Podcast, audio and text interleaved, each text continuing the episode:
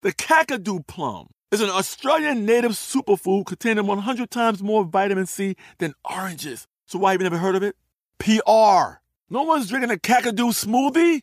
I'm JB Smoove, and that was a full episode of my new podcast, Straightforward, inspired by guaranteed straightforward pricing from AT&T Fiber. Get what you want without the complicated. AT&T Fiber, live like a gigillionaire. Available wherever you get your podcast. Limited availability in select areas. Visit AT&T.com slash hypergig for details. When you buy Kroger brand products, you feel like you're winning. That's because they offer proven quality at lower than low prices. In fact, we guarantee that you and your family will love how Kroger brand products taste, or you get your money back. So next time you're shopping for the family, look for delicious Kroger brand products because they'll make you all feel like you're winning. Shop now, in store, or online. Kroger, fresh for everyone. I'm Katya Adler, host of The Global Story.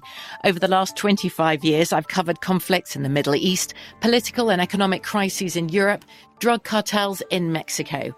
Now I'm covering the stories behind the news all over the world in conversation with those who break it. Join me Monday to Friday to find out what's happening, why, and what it all means. Follow The Global Story from the BBC wherever you listen to podcasts. Xumo Play is your destination for endless entertainment. With a diverse lineup of 350 plus live channels, movies, and full TV series, you'll easily find something to watch right away. And the best part? It's all free. Love music? Get lost in the 90s with iHeart 90s, dance away with hip hop beats, and more on the iHeartRadio music channels. No logins, no signups, no accounts, no hassle. So what are you waiting for? Start streaming at play.xumo.com or download from the app and Google Play stores today. All you can stream with Xumo Play. Hey everyone, technically you're getting two days in history today because we're running two episodes from the History Vault. Hope you enjoy. Hi, I'm Eves, and welcome to This Day in History class, a show that uncovers history one day at a time.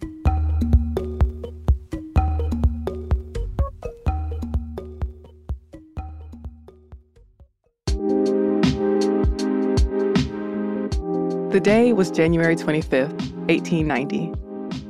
After 72 days of traveling by train, rickshaw, horse, small boat, steamship, donkey, and various other vehicles, journalist Nellie Bly set foot back in New York to a cheering crowd.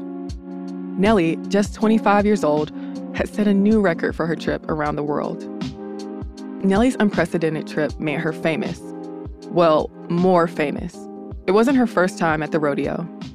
Nellie, born Elizabeth Jane Cochran, was known for being a daring reporter. Take 10 Days in a Madhouse, a series Nellie did in 1887 that pretty much epitomizes her sensational investigations. Nellie wanted to do a story on immigrants for the New York World, a newspaper that was a pretty big deal in the late 19th century. But she got a no on that assignment and was told to see if she could find out what was really going on at the Women's Lunatic Asylum on Blackwell's Island in New York. To get into the asylum without tipping people off that she was there reporting, she pretended she was a patient. After a little bit of training, and by that I mean Nellie made, quote, crazy faces in a mirror and deprived herself of sleep, Nellie was ready to convince people she belonged in the hospital. Stereotypes of what mental illness looks like aside, Nellie soon made it to Blackwell's Island, and her experience there was published as a 10 part expose in the newspaper. The horrible treatment and conditions that she exposed led to more investigation of the asylum's practices. Yeah, Nellie's journalism was pretty bold, so it wasn't much of a surprise when she read Jules Verne's 1873 novel, Around the World in 80 Days, and thought it was a good idea to do the same thing the main character Phileas Fogg does, but in less time. So she went to the New York World and said something along the lines of, Hey, I want to travel all the way around the world and write about it for you. And it was 1889, so to say the least, Nellie's proposal wasn't met with glowing acceptance. Her managing editor was interested, but the other guys at the newspaper, eh, not so much. Nobody's done this before, they said, and of course a woman couldn't do it alone. Being the daredevil she was, she told the man in charge at the New York World to go ahead and send a guy, and she'd start the trip on the same day for another newspaper and beat him. Finally, they agreed to send her around the world on their dime. Nellie gave herself 75 days to travel all the way around the globe. And on November 14, 1889, Nellie left New Jersey on a steamship headed for England. And the New York World made sure everyone knew she was leaving with a front page story on the day of her departure. Little did Nellie know, a journalist named Elizabeth Bisland was also just beginning her trip around the globe, but for Cosmopolitan magazine. Yes, Cosmopolitan was that petty. Spoiler alert Elizabeth didn't win the race. Anyway, Nellie set off on her adventure with a bag full of just the necessities, plus a jar of cold cream. She went through Italy, Egypt, Singapore, modern day Sri Lanka, Japan, and other countries, even going off route to meet with Jules Verne in France. Along the way, she sent her writing back to the newspaper in New York by telegraph cable and by ship. Nellie's travels were definitely eventful. There was a monsoon on the way to Hong Kong. She was proposed to by a guy who thought she was an American heiress. And she bought a monkey in Singapore after resisting the temptation, as she put it, to buy a boy at Port Said and a girl at Colombo. Yes, Nellie was a pioneering journalist at a time when there were few women journalists at all, let alone those who weren't pigeonholed into the women's interest category. But many of her remarks came off as jaded, ignorant, and even casually racist. Like when she called beggars in Hong Kong repulsive and compared the plight of US slaves to that of poor people in Mexico City. Nellie was complicated. Regardless, the New York World made a spectacle of all of it. They printed as many stories as they could about her travels, even creating a contest for guessing how long Nellie's trip would take. And readers devoured her worldly tales, increasing the newspaper's circulation numbers. When she landed in San Francisco on January 21st, the New York World chartered a train to get her to New York, where she was met by a cheering crowd. She had made it back on January 25, 1890 at 3:51 p.m. in exactly 72 days, 6 hours, 11 minutes and 14 seconds.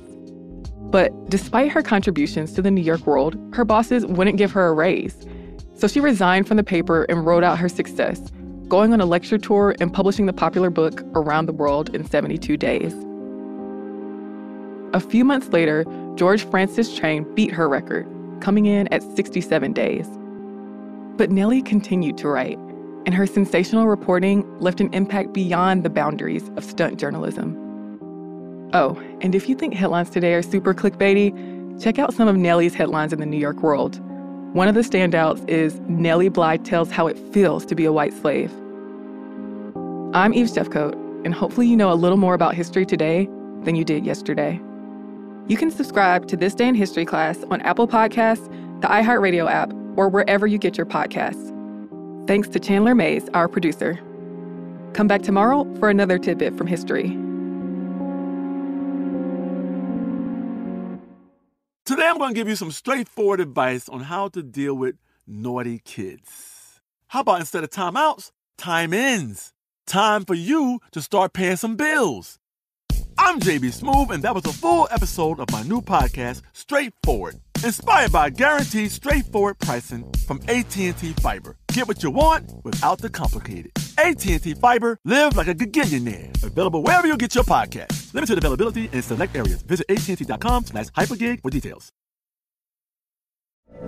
From BBC Radio 4, Britain's biggest paranormal podcast is going on a road trip. I thought in that moment, oh my God, we've summoned something from this board. This is Uncanny USA. He says, Somebody's in the house, and I screamed. Listen to Uncanny USA wherever you get your BBC podcasts, if you dare.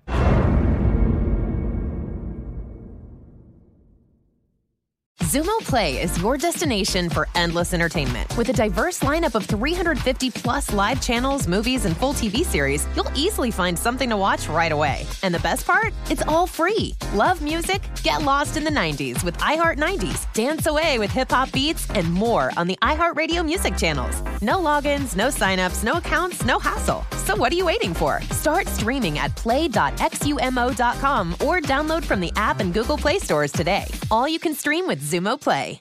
Xfinity has free premium networks for everyone this month, no matter what kind of entertainment you love. Addicted to true crime? Catch killer cases and more spine-tingling shows on A&E Crime Central. Crave adventure? Explore Asian action movies on Hi-YAH. Searching for something extreme? Check out skating, snowboarding, and more on Fuel TV Plus, the global home of action sports. And find crowd-pleasing bops on iHeartRadio's Hit Nation playlist. There's new free shows and movies to love every week. Say free this week in your Xfinity voice remote. Hi, I'm Eves, and you're listening to This Day in History class, a show that makes time travel a little bit easier.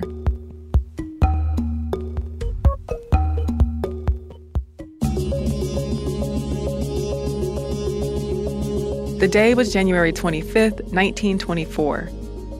The first ever Winter Olympic Games began in Chamonix, France. Initially called the International Winter Sports Week, the International Olympic Committee soon designated the event the first Winter Olympics. The first modern Olympic Games were held in Athens, Greece in 1896. Just five years after the first Olympics, the Swedish Central Association for the Promotion of Sports launched the Nordic Games. The Nordic Games were usually held in Stockholm, Sweden, and included athletes from Nordic countries. The Games were held under the notion of pan Nordic nationalism.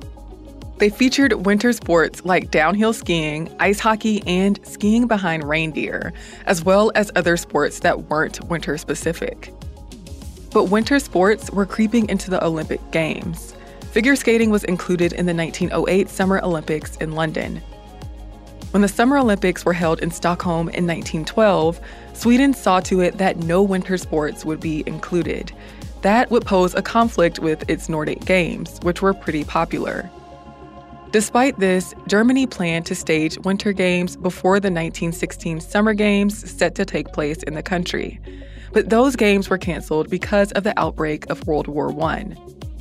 The Nordic Games, however, pressed on. Sweden, Denmark, and Norway were neutral in the war. Figure skating and ice hockey appeared in the 1920 Summer Games in Antwerp, Belgium. Two years later, the Nordic Games featured a significant amount of non Swedish athletes for the first time. But the Olympics were steadily gaining popularity. In 1921, members of the International Olympic Committee, or IOC, brought up the idea of establishing a winter version of the Olympic Games. Of course, Nordic countries opposed this idea for the sake of their Nordic Games. But the IOC pressed forward with plans to organize an international week of winter sport that would be part of the 1924 Olympic Games in Paris. In 1922, a Congress planned out the competition's calendar in sports, which included bobsleigh, curling, speed skating, ski jumping, and other winter events. Chamonix Mont Blanc was chosen as the host for the Winter Games. At this point, the competition was not sanctioned as an official Olympic Games. Chamonix agreed to build certain facilities and maintain them, and the French National Olympic Committee helped fund the creation of the new facilities. The Winter Sports Week lasted from January 25th to February 5th of 1924. 16 countries and around 258 athletes participated. Around 10,000 people attended the competition. Women were only allowed to compete in figure skating, and 11 of them did so. Norway got the most medals, ending the week with 17, and altogether, the Nordic countries won the majority of the medals awarded. The Winter Sports Week was deemed a success. Pierre Baron de Coubertin, founder of the IOC, praised the Games in a speech at the closing ceremony. At its Prague Congress in May of 1925, the IOC officially designated the week as the first Olympic Winter Games. It also decided that the host country of the Winter Games would be the same as that of the corresponding Summer Games whenever possible. The success of the first Winter Olympics affected the popularity of the Nordic Games. The last Games occurred in 1926. Viktor Balck, a leading figure in the creation of the Games, died in 1928, which also affected support for them. The 1930 Nordic Games were canceled due to weather, then World War II came. The Nordic Games never returned after 1926. After 1928, the Olympic Winter Games were held every four years, the same year as the Summer Games. By the 1990s, the Winter and Summer Games were held separately in alternating four year cycles. I'm Eve Jeffcoat, and hopefully, you know a little more about history today than you did yesterday. You can keep up with us on social media on Twitter, Facebook, and Instagram at TDIHC Podcast. And if you would like to write me a letter, you can scan it, turn it into a PDF, and send it to us via email at thisday at iheartmedia.com. Thanks again for listening, and we'll see you tomorrow.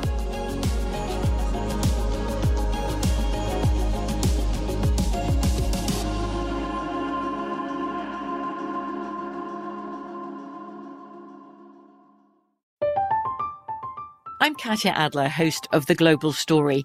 Over the last 25 years, I've covered conflicts in the Middle East, political and economic crises in Europe, drug cartels in Mexico. Now I'm covering the stories behind the news all over the world in conversation with those who break it. Join me Monday to Friday to find out what's happening, why, and what it all means. Follow the global story from the BBC wherever you listen to podcasts. Xumo Play is your destination for endless entertainment. With a diverse lineup of 350 plus live channels, movies, and full TV series, you'll easily find something to watch right away. And the best part? It's all free. Love music? Get lost in the 90s with iHeart 90s, dance away with hip hop beats, and more on the iHeartRadio music channels. No logins, no signups, no accounts, no hassle. So what are you waiting for? Start streaming at play.xumo.com or download from the app and Google Play stores today. All you can stream with Xumo Play. Xfinity has free premium networks for everyone this month, no matter what kind of entertainment you love. Addicted to true crime? Catch killer cases and more spine-tingling shows on A&E Crime Central. Crave adventure? Explore Asian action movies on Hi-YAH. Searching for something extreme? Check out skating, snowboarding, and more on Fuel TV Plus, the global home of action sports. And find crowd-pleasing bops on iHeartRadio's Hit Nation playlist. There's new free shows and movies to love every week. Say free this week in your Xfinity voice remote. This is Malcolm Gladwell from Revisionist History. eBay Motors is here for the ride. With some elbow grease, fresh installs, and a whole lot of love, you transformed a 100,000 miles and a body full of rust into a drive that's all your own. Brake kits, LED headlights, whatever you need, eBay Motors has it. And with eBay Guaranteed Fit, it's guaranteed to fit your ride the first time, every time, or your money back. Plus, at these prices, you're burning rubber, not cash. Keep your ride or die alive at ebaymotors.com. Eligible items only, exclusions apply.